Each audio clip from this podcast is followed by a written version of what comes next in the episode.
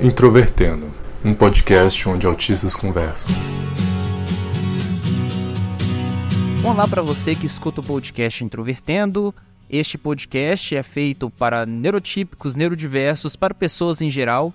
E hoje nós estamos aqui em dose dupla, sou eu, Tiago Abreu, e o Otávio Crosara, para discutir religião, seus desdobramentos e a nossa relação também com a religião. Olá, ouvintes, obrigado por nos ouvir. Meu nome é Otávio Augusto e este episódio vai dar o que falar, porque, Deus do céu, este é um assunto do qual temos muito a discorrer, porque, Deus do céu, aqui o nosso ego bate alto. Para você que quer questionar religiões ou abraçá-las, envie a nós o seu e-mail para o endereço ouvinte arroba introvertendo ponto com ponto br. Escreva sua mensagem, seu abraço para nós, suas críticas, suas sugestões de temas também, que nós ficaremos muito satisfeitos com relação a isso. E você também pode acompanhar a gente nas nossas redes sociais, Facebook, Twitter, Instagram e tudo mais, com o nick Introvertendo.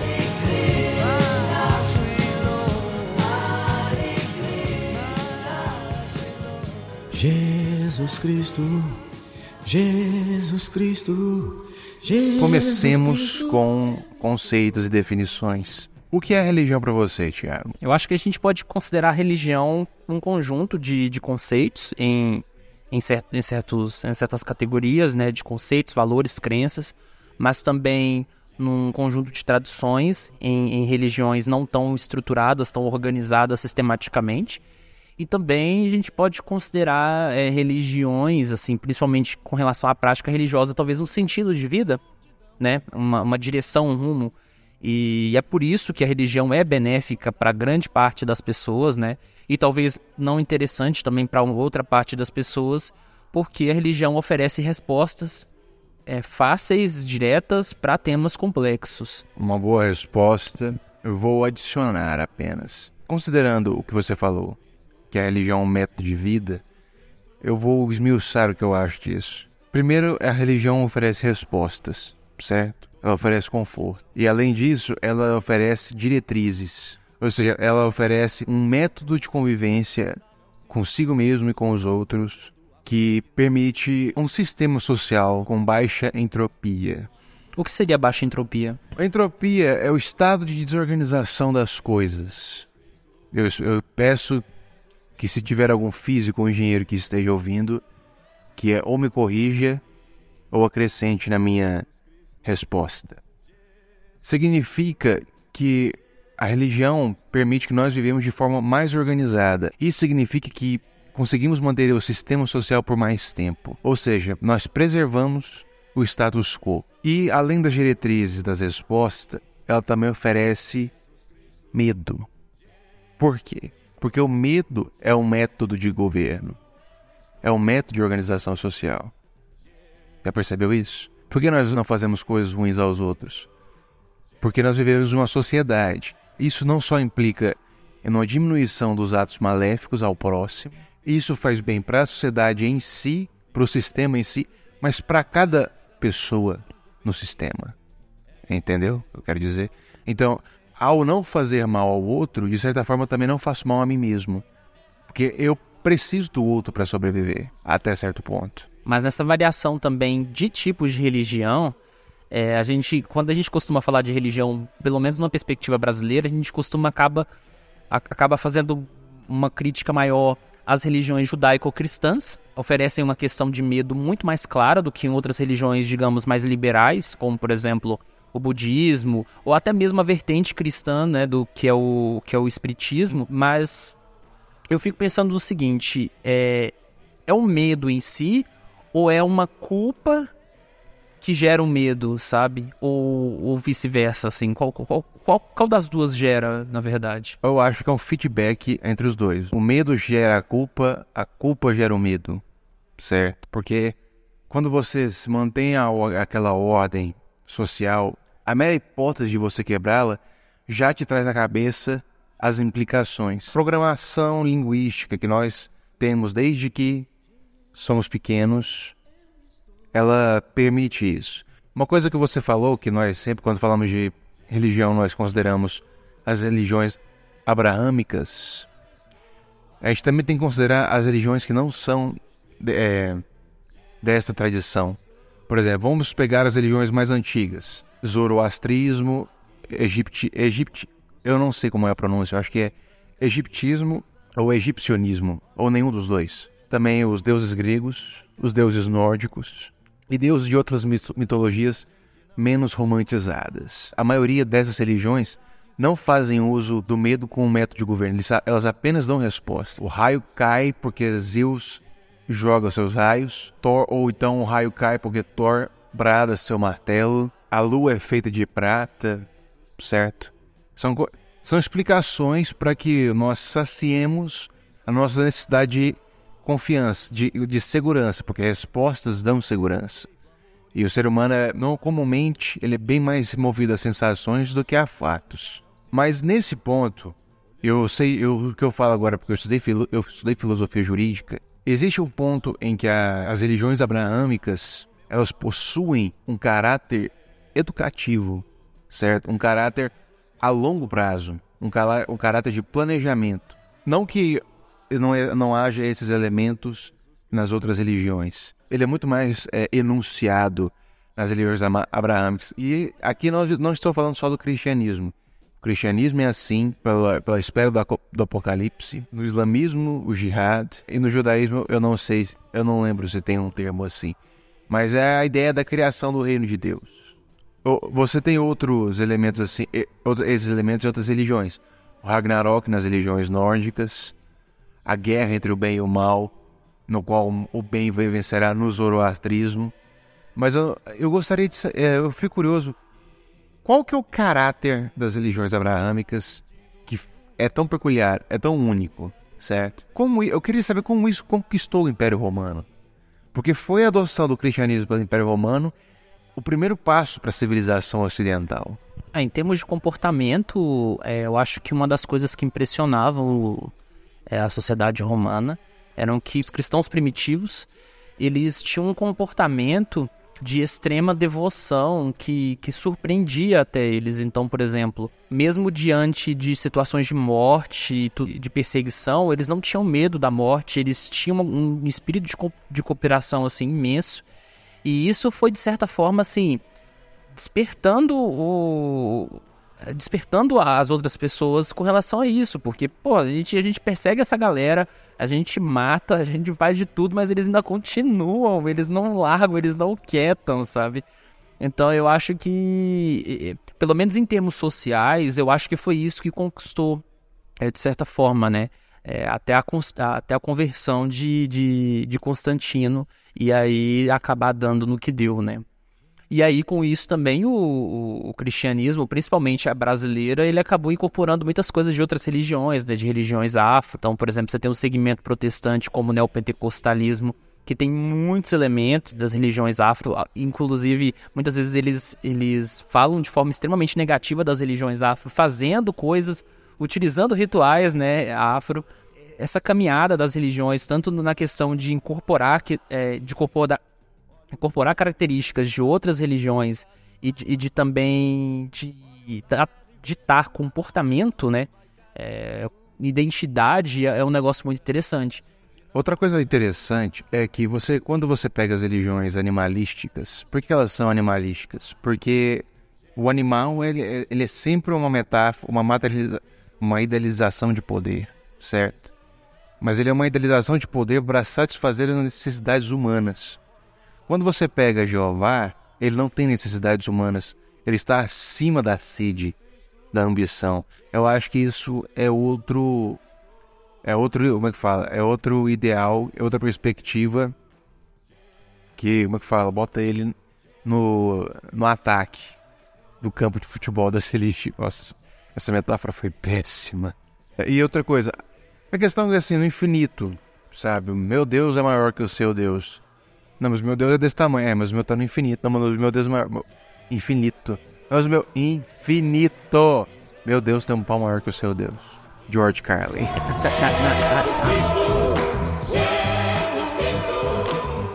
Quem pecar vai pagar.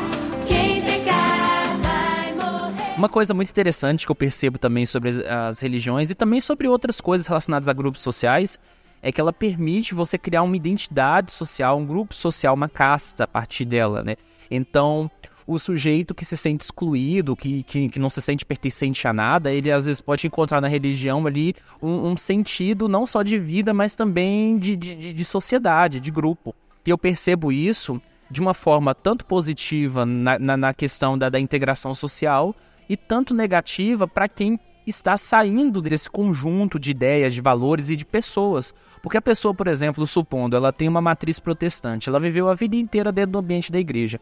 Ela chega, sei lá, aos seus vinte e cinco anos de idade e ela percebe que talvez aquilo não faz sentido mais para ela na, na, na, no caminho de vida dela. Só que o processo de saída dela desse ambiente vai ser extremamente traumático. Porque muitas vezes todas as pessoas com quem ela tem laços profundos de amizade são desse ambiente. Segundo, apesar dela discordar de alguns, de alguns desses pontos, ela gostaria de concordar e não viver esse ponto de tensão. Terceiro, ela não, às vezes não consegue ver no, novos caminhos, novas diretrizes na sua vida para seguir. E por último, tem alguns casos, é, embora minorias, de pessoas que acabam desistindo disso e acabam voltando para onde elas estavam. E outro caso de pessoas que ficam anos sofrendo por isso e, e tudo mais. E aí eu acho que isso se conecta à questão do tema da sexualidade, que a gente conversou há, há alguns tempos atrás. Porque a gente falou sobre sexualidade, mas a gente também pode associar a problemática da, da, da sexualidade hoje com relação ao ambiente religioso.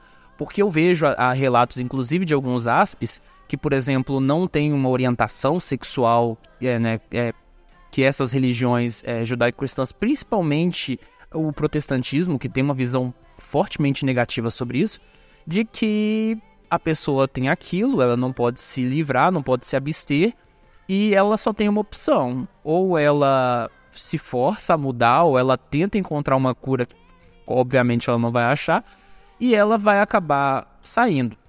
E essa saída é compulsória, essa saída não é por opção própria da pessoa, porque não é o que no fundo, no fundo ela queria. Na verdade, muitas vezes essas pessoas queriam era não ser quem elas são.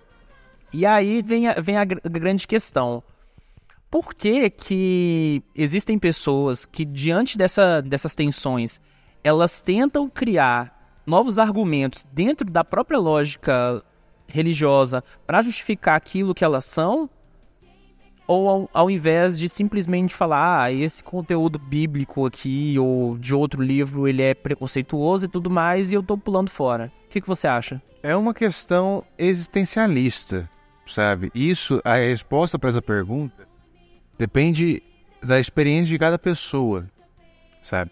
Eu nunca tive problema com a minha sexualidade. Eu dei a sorte de ser exclusivamente heterossexual, porque ninguém nunca me encheu o saco por causa disso. Mas eu sempre indaguei a necessidade da castidade até o casamento. Eu indagava aquela necessidade antigamente de cobrir a mulher com um véu durante a lua de mel, certo? Eu pensava, por que que o nu ele é tão repulsivo assim? E não é. Eu nunca achei. E eu condeno quem condena. A questão da sexualidade, eu vou citar um a, a, autor que eu gosto muito, Oscar Wilde. Ele diz, numa, ele diz em uns livros dele que tudo na vida se trata de sexo, menos o sexo. Sexo se trata de poder. Por muito tempo eu não entendi o que ele quis dizer.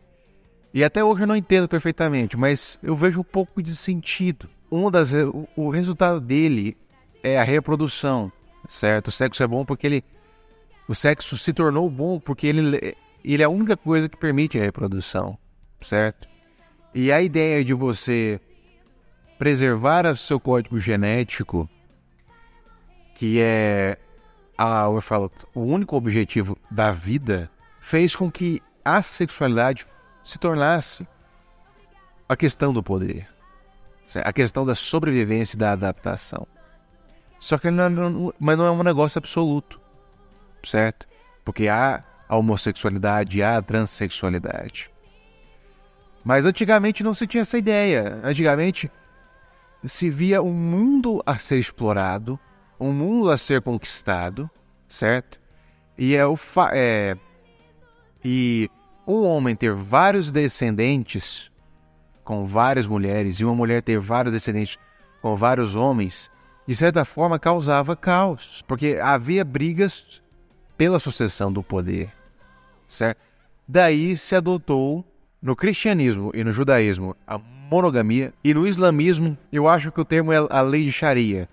Se algum leitor souber que eu estou errado, por favor, me corri- me corrija. No cristianismo e no judaísmo, o par, homem e mulher, é o centro da família. No islamismo, não. No islamismo, o homem é o centro da família, mas há um centro. Não há um, como é que fala? Não há um negócio aleatório, random. E esse... E esse, como é que fala? E esse método de sobrevivência deu certo por muito tempo. Mas hoje em dia... Nós, o que, o que aconteceu no século vinte? Nós vencemos quase todas as barreiras naturais que implicavam a nossa sobrevivência. Hoje, doenças infecciosas não são mais uma rotina, certo? Antigamente, se você tinha diarreia, você tinha que ligar para, você tinha que chamar todos os seus conhecidos para se despedir. Hoje, quando você tem diarreia, o que, que acontece? Você liga para o trabalho e fala, ó, oh, não posso ir hoje. Amanhã eu vou, entendeu? Nós é, produzimos alimentos numa escala nunca antes vista, certo? Nós superamos todas as barreiras primárias de sobrevivência. E isso, de certa forma, tirou o monopólio da monogamia, da unidade familiar, como única forma de sobrevivência. Velhos hábitos são difíceis de matar. Nós somos educados a pensar assim desde pequeno. Não todos. E assim, não todos os pais fazem isso. Muitos pais são liberais, falam que existe essa opção de amor, desde que haja respeito. Inclusive, muitos familiares conservadores defendem a ideia de submissão. E por isso, e é, e é essa ideia de submissão ao homem, à família, que a homossexualidade e a, trans, e a transexualidade não obedecem, certo? Então, é, não é um, mas não é um ataque ao status quo, é uma adaptação, é uma, são alternativas. Mas essa questão de ser uma alternativa não significa que para ser aceito não vai ter que ter uma ruptura religiosa. Porque é, a, a religião funciona da seguinte forma. Se você questiona certos aspectos muito básicos dela, você não tem como fazer parte dela. Você está fora. Você tem segmentos, e aí eu vou, vou, vou restringir aos protestantes, porque é um segmento que eu tenho um conhecimento maior de como é que funciona, de, né, de pessoas que... Inclusive, gente do nosso podcast que fez parte de, de, desses movimentos. Que é o, de, digamos assim, existem alguns segmentos protestantes que já tem uma abertura nesse sentido. Os luteranos, né, que são os pais da, da, da reforma, eles já têm algumas, e, algumas congregações que já têm pastores homossexuais. E você tem as chamadas igrejas inclusivas. Mas, ao mesmo tempo, num ponto de vista teológico, você não tem nada que justifique... É, a aceitação do, do, do comportamento homossexual, porque você tem tanto no Velho Testamento quanto no Novo Testamento a repugnância, digamos assim, dessa prática. Então eu penso o seguinte, se você começa a fissurar uma série de questões da, da, da, das religiões ou de uma religião específica, você está fora dela. Como é que você vai questionar o livro sagrado? Você é um herege, entendeu? Então é, é muito difícil... É, eu, eu, embora eu, eu, eu veja com bons olhos essas iniciativas até de pessoas que, que têm outro espectro de orientação sexual permanecerem no ambiente religioso, frequentando congregações que aceitam as pessoas, mas eu não consigo ver de fato é, um sentido, um embasamento teórico, teológico, para que essas pessoas consigam estar em paz nesse tipo de ambiente. Então, acho que esse é o grande problema. O, o doloroso para a pessoa não é encontrar um ambiente que ela seja aceita muitas vezes. Ela, cons- ela enxergar e ver que em todo o sistema religioso em volta dela, que faz parte também daque- daquela pequena congregaçãozinha que ela faz, não aceitar aquela prática ou falar que aquela pessoa está errada ou que aquela pessoa vai para o inferno. Nesse caso da moral, que você, do, da, lei, da, da lei religiosa, é nesse ponto que eu gosto muito da ética. O que é uma ética? Antes de tudo, a ética é a ciência da moral. Sendo a ética o conhecimento erudito da moral, ela é a sistematização de todos os conhecimentos locais da moral. Ou seja, ela nasceu da comparação das morais existentes e se criou nesse ponto um compilado que, sendo ciência, evolui se adapta e é melhor do que o anterior. E ele permite uma, uma melhor qualidade de vida para toda a população, para uma maior parcela da população, certo? Ou seja, é o sistema melhor.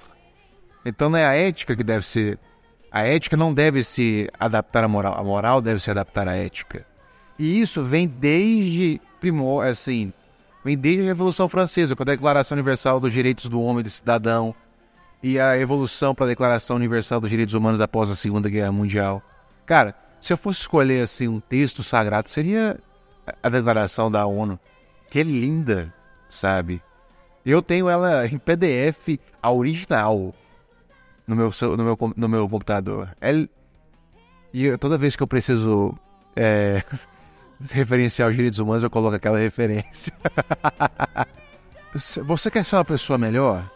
Então vá para a ética. Vá para a ciência da ética. Ética da história. Vá pra ética. Por isso eu juro que eu deixaria tudo se você ficasse. Meus sonhos, meu passado, minha religião. Agora faça, falemos do, é, da, da relação entre religião e ciência. O que você acha de religião e ciência, Tiago? E por que que isso é tão polêmico, quase como mamilos? Eu acho uma pergunta bastante complexa, assim, porque de, tudo depende também do grau de abordagem.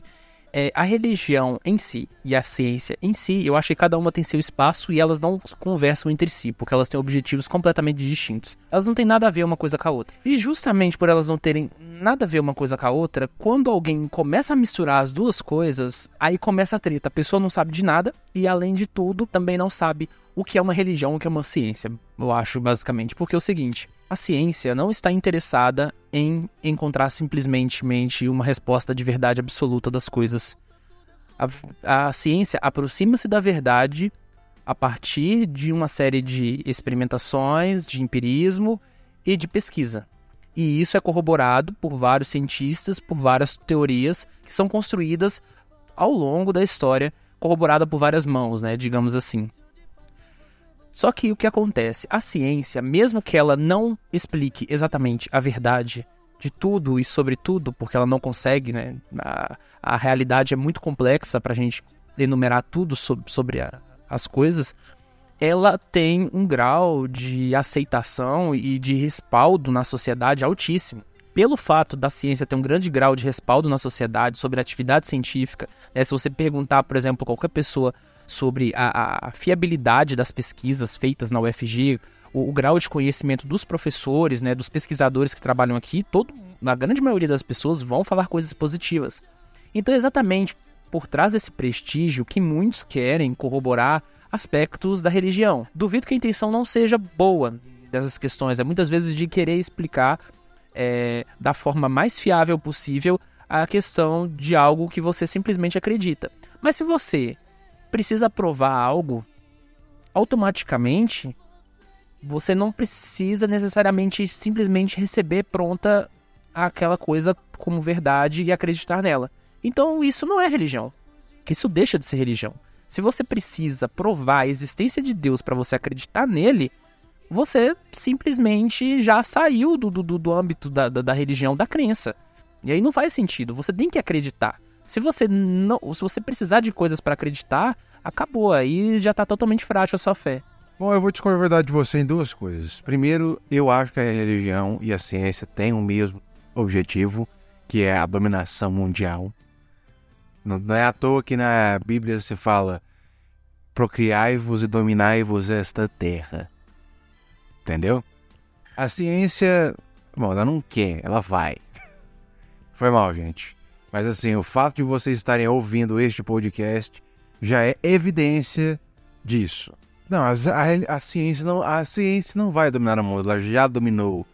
A prova disso, velho, você, vac, você toma vacina quando você nasce. Você vacina seus filhos quando eles nascem, certo? Você manda eles para a faculdade, que é um ambiente científico. Você usa o celular, você usa a internet. Não estou falando que essas coisas não se misturam à religião. Mas elas são intrínsecas, produtos da ciência, certo? Então, assim, a ciência, a, pro, a religião faz muita propaganda, mas a ciência tá, como fala, tá bem na, tá bem na sombra, em todas as sombras, o que eu quero dizer. E outra coisa que eu de, é, discordo de você, eu acho que na verdade eu não, a gente não discorda, eu acho que você, é, eu vou enunciar de outra forma. A ciência sim procura uma resposta definitiva. Se nós conseguimos achar a teoria de tudo, a gente vai, porque aí acaba. A teoria de tudo é o ápice, certo? Porque com a teoria de tudo, nós dominamos, nós seríamos capazes de dominar a entropia, certo? E com o domínio da entropia, a gente, é, é o domínio da existência, certo? Mas eu estou fugindo do escopo um pouco. Enquanto nós procuramos, uma, enquanto a ciência procura uma resposta definitiva, a religião dá uma resposta definitiva. Essas respostas não têm tido evidências ultimamente, entendeu? Pelo menos não aquelas revisadas, revisadas por pares. Publicadas em revistas quais há. Assim, eu não abomino completamente a religião, porque ela é, é, o primeiro, é a primeira ferramenta em, de, é, como eu falo, de criação de empatia que muitas pessoas é, têm contato. E em certos casos ela faz isso muito bem, mas a custa do medo de ser mandado para o inferno. Mas aquele, como eu falei antes, você quer melhorar ainda mais? Vá para a ética. Você falou sobre essa questão da ciência ter uma teoria de tudo, mas em, enquanto isso não, isso não ocorre, e eu duvido bastante vai ocorrer, uma, teorias são superadas por outras o tempo inteiro, né? Vamos, vamos pegar lá Newton. A teoria de Newton, ela foi suficientemente excelente até o século dezenove. A partir de um certo momento, ela foram surgindo anomalias que você não tinha mais como explicar. E aí foram surgindo outras opiniões. Isso não significa que uma teoria, ao ser superada, ela não tem uma validade pós-morte, digamos assim. Porque ela tem um valor histórico de, de, de pesquisa. E quando a gente fala em ciências, muitas vezes aqui na, nessa conversa, acaba que a conversa paira bastante sobre as ciências naturais. Mas as, na, nas humanidades, por exemplo, ainda há muita necessidade de uma teoria mais específica que explique o futuro. Porque a gente não explica o futuro. As ciências sociais, elas explicam o passado. Ciências humanas não é mais do que a aplicação da biologia, que não é mais do que a aplicação da química, que não é mais do que a aplicação da física, que não é mais do que a aplicação da matemática. Tá bom? Questão de achar a teoria de tudo.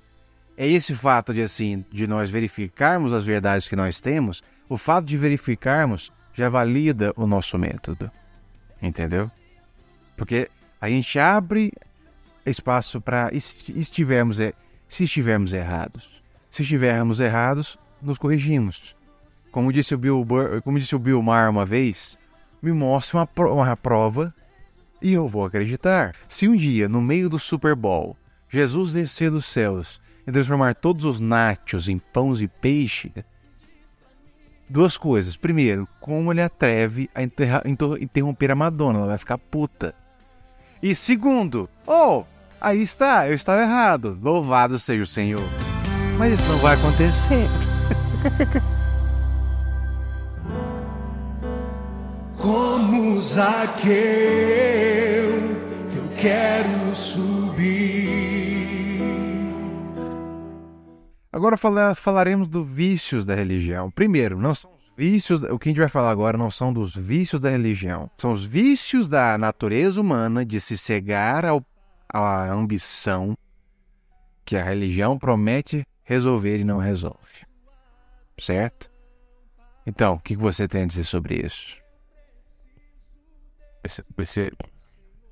Bom, a, as religiões, assim, pelo menos das que eu conheço, pelo menos em sua estrutura organizada, elas são sistemas. E todo sistema tende a, ir a, a, a abusar em termos de autoridade, de hierarquia, de, de criar condições, né, de poder que valorizam uns e, e, e colocam em detrimento outros.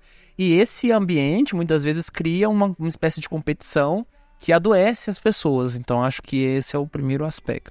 É, mas esse não é um aspecto da religião, né? É um aspecto da natureza humana, a necessidade, a briga pelo poder, a, como é que fala? A sobrevivência do mais adaptado. O problema é que a religião promete te livrar dos vícios, dos males deste mundo, certo? Do álcool, do tabaco, do pecado, certo. E não faz isso. Na verdade, em alguns pontos, homens mal intencionados se fazem uso da religião e da crença dos ingênuos para, como é que fala, tomarem todo o poder que eles podem. Por exemplo, tem aquele padre, aquele pastor evangélico, aquele pastor nos Estados Unidos que ele está pedindo dinheiro aos fiéis para comprar o terceiro jatinho particular. Eu também não sei o nome dele, mas existe. É, se, eu não sei o nome dele, mas, cara ouvinte, se você quiser saber de que eu, se você quer saber de quem eu tô falando, escreva Third. Coloque, é, procure no Google Third Private Jet. Vai ser a primeira notícia a aparecer, ok? Então a minha crítica é essa. Fala, a religião fala, nós vamos curar todos os males e não cura. A res, já a ciência já curou a poliomielite, já está no passo de curar, curar a AIDS, certo? Curou o maior câncer de todos, que são filhos, com a, com a invenção de pelo menos vinte métodos contraceptivos. É, gostaria de deixar claro, eu não, não detesto crianças, eu amo crianças, eu só não quero tê-las. Ok, ouvinte? E outra coisa, o fato de... O, engraçado, planejamento familiar é uma coisa maravilhosa, porque você é capaz de escolher o melhor momento para você dar uma boa qualidade de vida para uma criança, certo? Ela não só, a ciência não só resolve problemas, ela cria...